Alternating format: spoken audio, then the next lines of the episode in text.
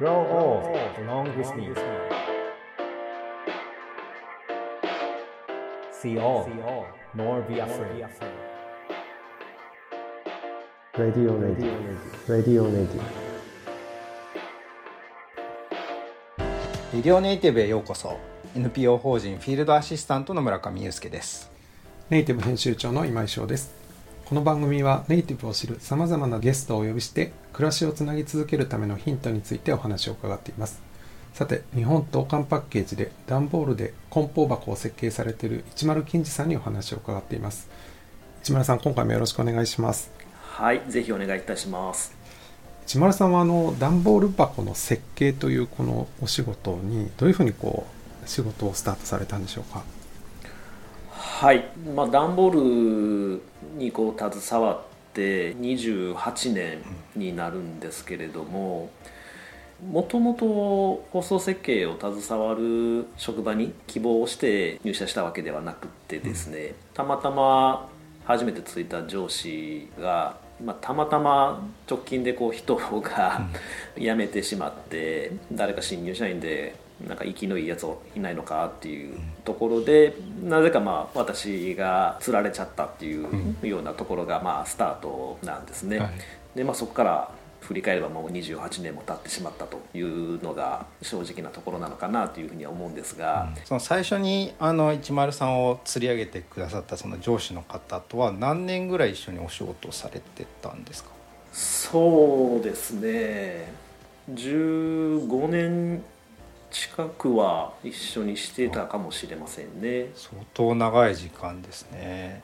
あの、はい。どんなことを教えていただいたんでしょうかね。そうですね。前回の放送でもお話をさせていただきましたけれどもやはりこう設計者として形ないものを形にしていくそこにこう喜びを感じてほしいっていったことは、あの常々繰り返し、えー言われてましたね。でそれにやはり応えたかった、えー必死にその上司の思いにも応えたかったなっていうふうに今は振り返りますね。なるほどなんかこれは僕の想像なんですけど、まあ、確かに設計って出来上がった時のその喜びって間違いなくあると思うんですけどそれってものすごく一瞬でほとんどの大部分ってうわーみたいななんかあの苦労だったと思うんですけど特に最初の頃って右も左も分かんない時に苦労ばっかり長い時間あると結構大変な時期かなと思うんですね。でその時にその隣にいる上司の方ってすごく大事な目安というか後ろ姿のような気がするんですけど振り返ってみるとどうでした？その上司の方存在。思うように展開していいよって言ってくれて、まあ、当然それ失敗するわけですよね、うん。まあ、それでも手出しうん。口出しせずに社内でとどめずにですね、お客様のところへ、えーその考えで持っていけっていうそれ自分で考え抜いたんだろうっていう、うん、これは NTP として考え抜いたあー設計案なんですというこうお客様にそういう話をしてくれたんですよね。そんなところにこうその上司の気持ち背中をこう見てきたんだなというふうには今振り返りますね。なるほど今となってはと言ったらあれですけど今肩書きにもリーダーという名前がついてらっしゃいますけど103さんが後輩たちを育てていくあの背中を見せている言葉を投げかけれている立場になっていますけれどもその10流というかどういうことを伝えながら何を大事にしながらあの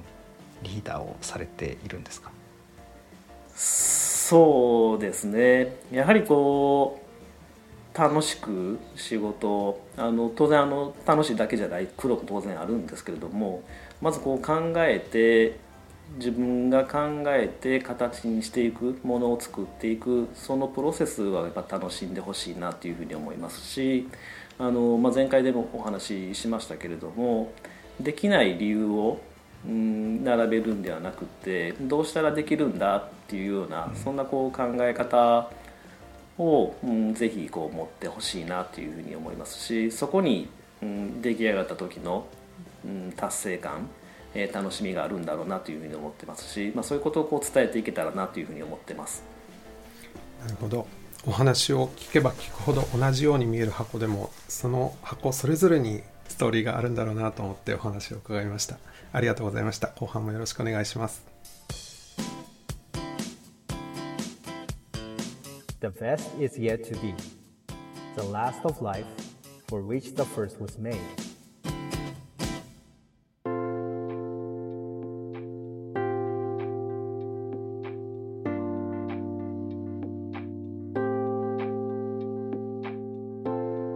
市村さんこれまで開発のお話を伺ってきましたけれどもオフの日っていうのはどんな風な過ごし方をされてるんでしょうか？はい、あの今私はですね単身で神奈川の方に、えーで生活をしています、はい。この単身生活も3年目になるんですけれどもご家族は今どちらにお住まいなんですか？家族はですねあの滋賀県の方で生活をしています、そうするとそう簡単にこう行き来できるっていう感じではないですよね。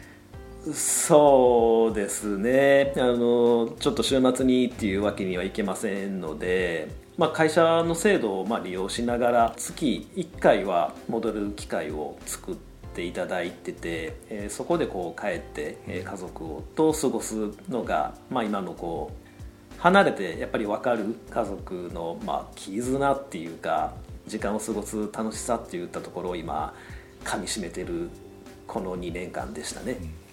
特になんかあの、まあ、この数年っていうのは移動も制限されちゃうじゃないですか。そういった意味では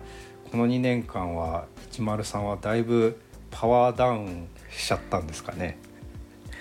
そうですね、あのやはりこう行動に制限がかかるっていうのもありましたしもともとあの家族ともそうですし、まあ、地元の友達とかでもですね、うん。飲む時間がすごく楽しかったなっていうところがあったのでそういう意味ではあのおとなしく家で、まあ、一人でお酒を飲んで時間を過ごす、まあ、そんなこう2年間がだったんだなというふうには思いますけどね。改めてその家族とのコミュニケーション離れて、えーやっていくなんか工夫とかコツとかありますか？うーんそうですね。やはりあの単身生活始まった時っていうのは本当にコミュニケーション取らないといけないっていうか、毎日電話をしたりだとかしてたんですけれども、逆にそうなんかそれが無理だったような気がするんですよね。本当にこう声が聞きたくなる時ってやっぱりあると思うんで、その時まで離れたまま、うん、接点のまないまま過ごすっていう方がなんか今はバランス的にはいいのかなっていう気はしますね。無理にコンタクトを取る必要はないかなというふうにそんなふうに思えるようになりました。なるほど。あの僕すごく印象的だったのがですねだんだんドームが一つ形になった時市丸さんが僕にすっごく嬉しそうに息子さんが「いい仕事してるねお父さん」っていうようなことを言ってくれたんだっていうようなことを話していただいたのを覚えてるんですけどあのそういった意味ではコンタクトが取れない中でもあの時の言葉っていうのはすごく大きかったんでしょうか？息子とはねその普段仕事の話っていうのはうんあの滋賀にいる時はやっぱそんな話してなかったんですけどこうやって離れて「うん今日こんなことあったよ」とかっていうことも、まあ、一言一言伝えながらあのだんだんドームがお披露目になって映像化された時にその息子からですねお父さんやったねっていう直接の言葉もありましたしあの普段毎日はこう LINE とかでやり取りをしてるんですけど、そこにこうメッセージが来てああやってきてよかったなっていうふうには一番その時は思いましたね。なるほど。一丸さんあの私たちはこの「ネイティブ」という番組をやらせていただいているんですけれども、えー長く暮らしを続けていく人をネイティブと呼んで番組を続けてきました一丸さんは28年間このお仕事をされてこられたということなんですけれども長く仕事を続けてこられた、まあ、ネイティブの設計者になるにはどういったことが必要だと思われますか？ややっぱりこう楽しむことだと思います。あの楽しいだけではなくて家庭の中に当然苦労もいっぱいありますし、無理難題いろいろこうある中でもですね確実にやり遂げる形にしていくそこをこうブレずにやっていくっていったところが、まあ、今までこう続けてこられたことだというふうに思いますし、まあ、これから先もですねそういうことをこうしっかり考えていきたいなというふうには思ってますね。なるほど。あの103が楽しいっていうのはどういった時が一番楽しいんですか？意外と苦労されてる時も楽しかったりするんですか？実はそうですね。前々回ですね、はい、初めの方にこう話もさせていただきましたけれども村上さんの無茶ですね、はい、えー、それをこう聞きながらあなんてこと言うんだよって思いながらですね それをだけどこう形にする実現するお答えする、うん、そんなこう時がある種楽しみであったりワクワクする瞬間になるんですよね。いやなるほど。あの安心したようなじゃあこれからますます楽しくお 仕事をさせていただければと 思います。あのすいません。実は勘弁してくださいっていつも思いながらやってたんです。いやありがとうございました。これからもまだ引き続きよろしくお願いします。それではレディオネイティブ今回はこの辺で失礼したいと思います。お相手は編集長の今井翔と村上祐介でした。The best is, is me 一丸でした。またどこかで。